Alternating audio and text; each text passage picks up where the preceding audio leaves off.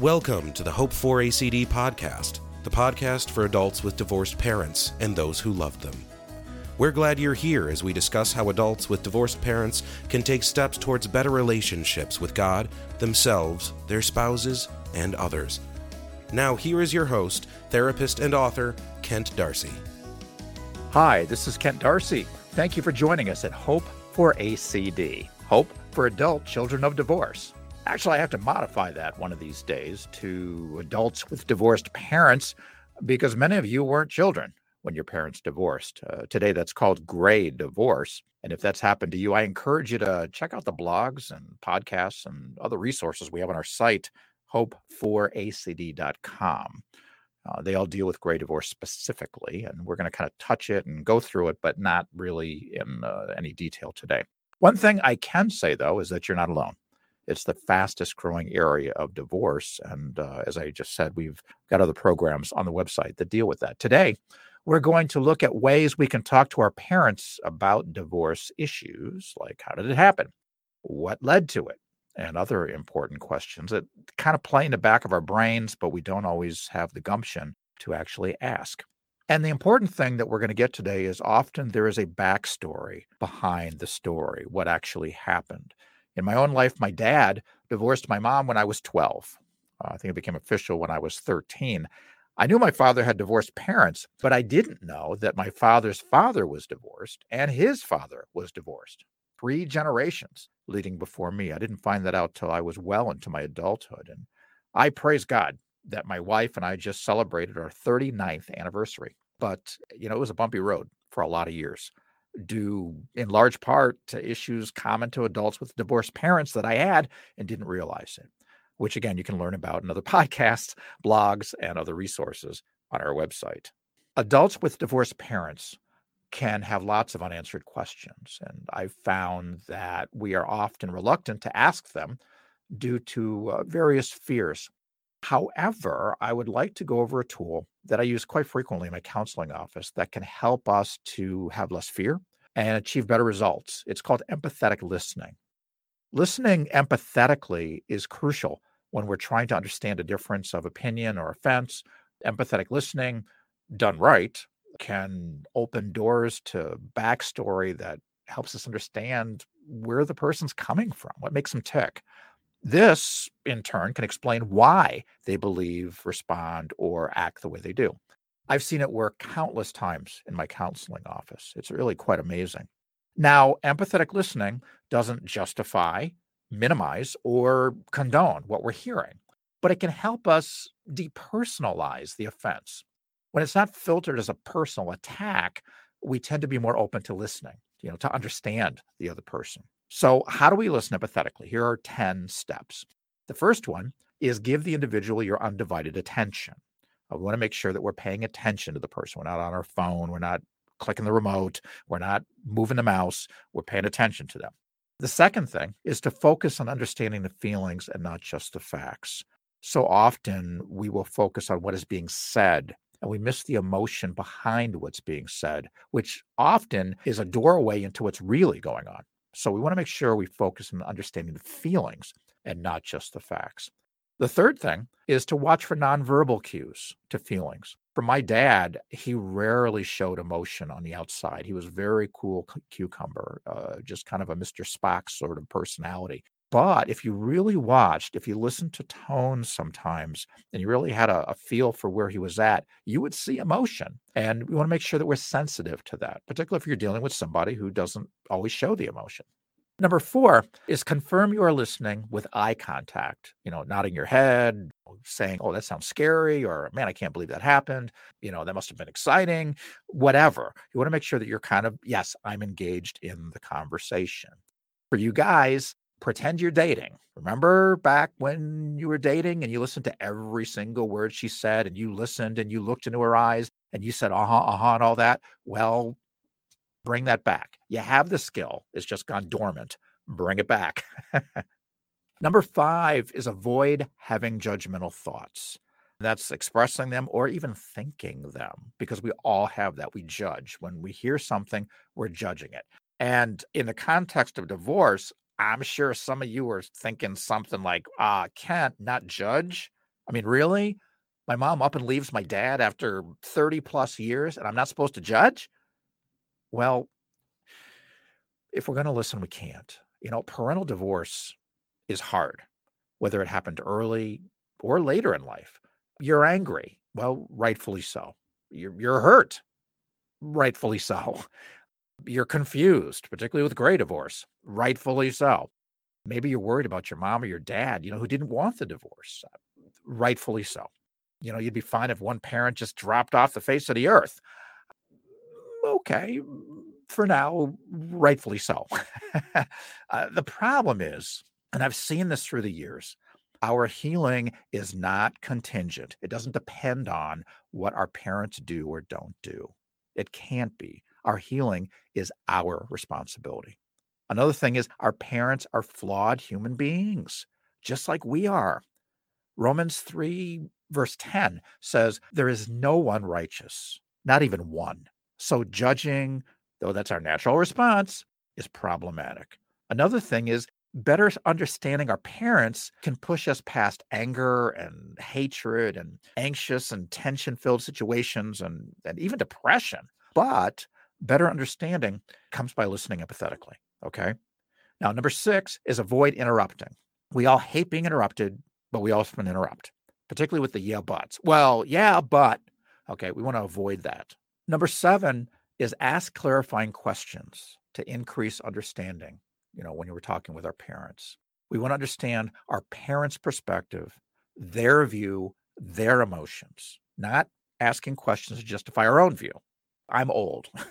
so I remember Columbo. Uh, uh, just one more question. Okay. He was always asking questions. And that's something that we really want to do when we're listening empathetically. And I'm not talking about hard hitting questions, I'm talking about just curiosity. You know, people respond when we're curious and not incredulous or condemning or or judging. People will usually soften when we approach them empathetically. They soften when they don't feel that we're on the attack, which is normally the case when divorce is involved. Okay. So ask clarifying questions to increase understanding their perspective, their views, and their emotions, not to build your case. Okay. Number eight, restate or rephrase what you heard to confirm you heard what they were trying to say. Basically, you just want to confirm you heard what they said. So, Dad, let me make sure I'm getting this. You're saying that Grandpa taught you that marriage was a trap? That's reiterating basically what you heard. And then at that point, they can clarify no, no, no, that's not it at all. What, what he really meant was this. And basically, we're getting deeper, we're understanding what's going on. And number nine, allow time for silence for reflection. Sometimes we're so, and usually it's one person or the other, so interested in getting to wherever that we don't take time to just let it sink in to process.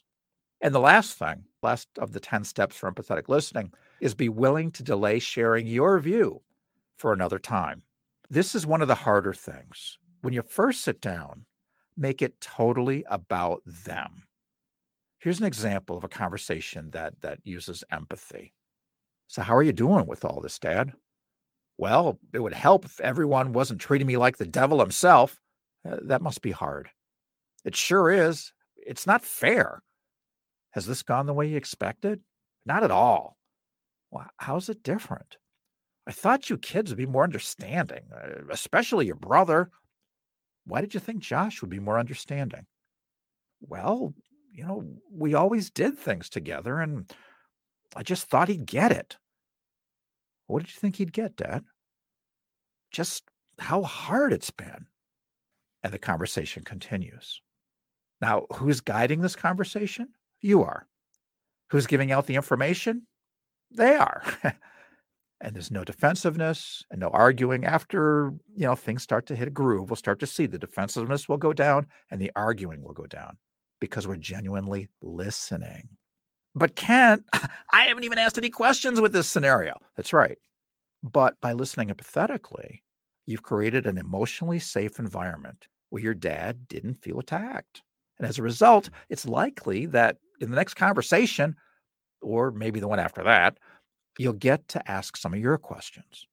And because you listened and asked questions based on what you heard and not your own agenda, it's probably likely you already have partial answers or maybe all the answers to some of your questions.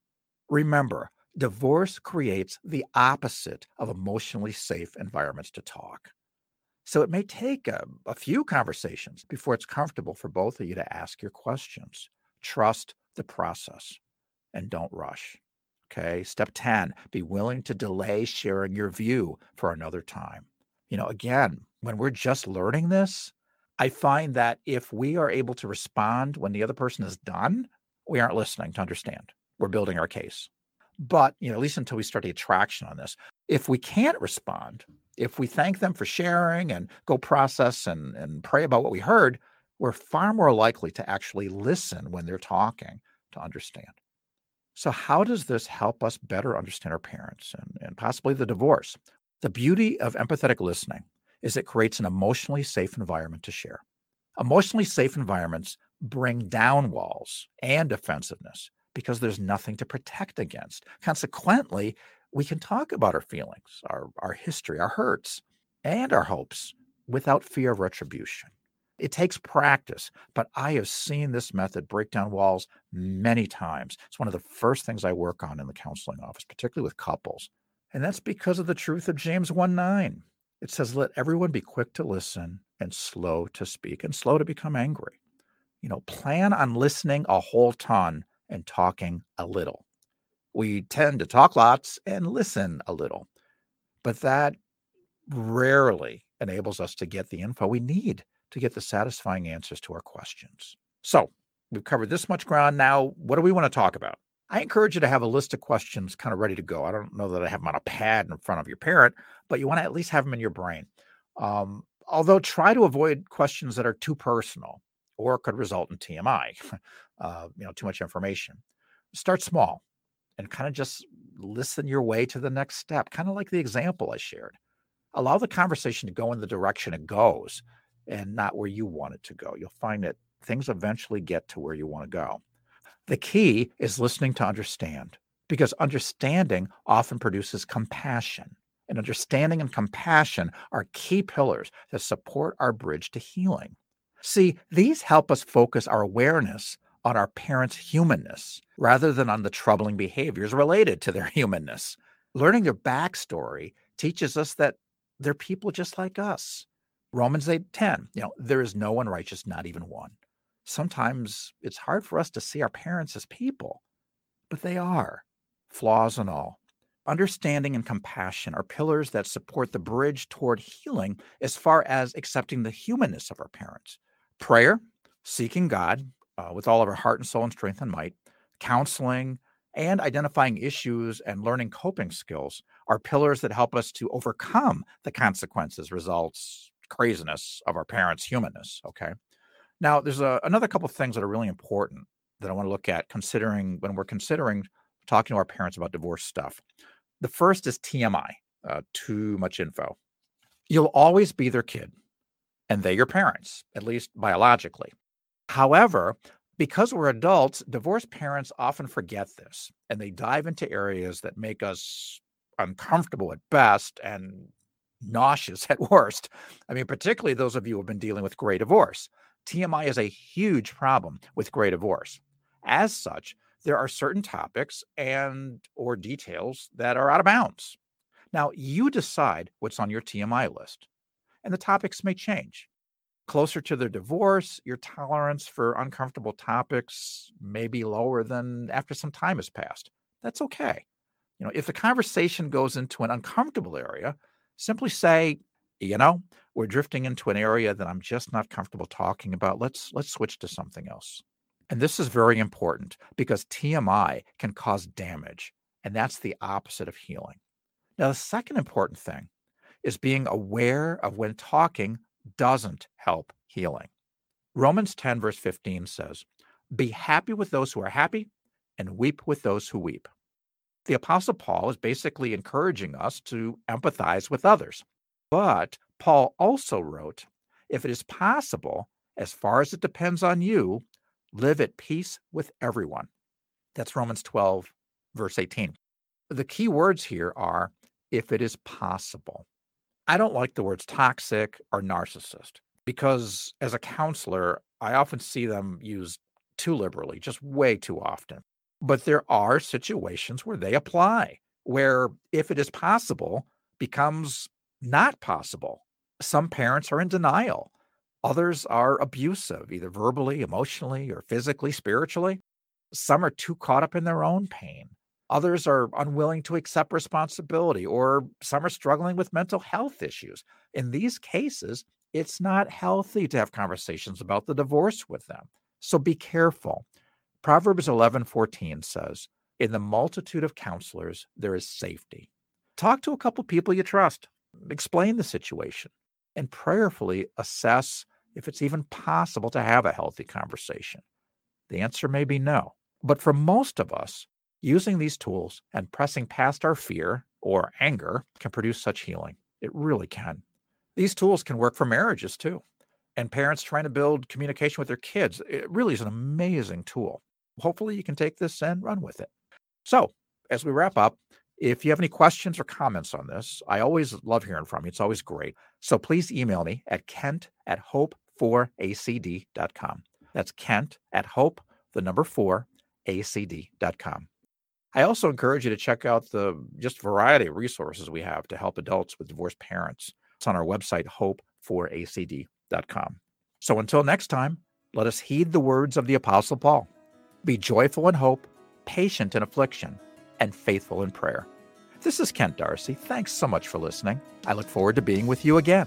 This has been the Hope for ACD podcast, which is produced by Adult Children of Divorce Ministries. We'd love to hear from you please email any questions or comments to questions at hope4acd.com. That's questions at hope, the number 4, acd.com. Thank you for joining us. Until next time, may God bless you with his peace and joy.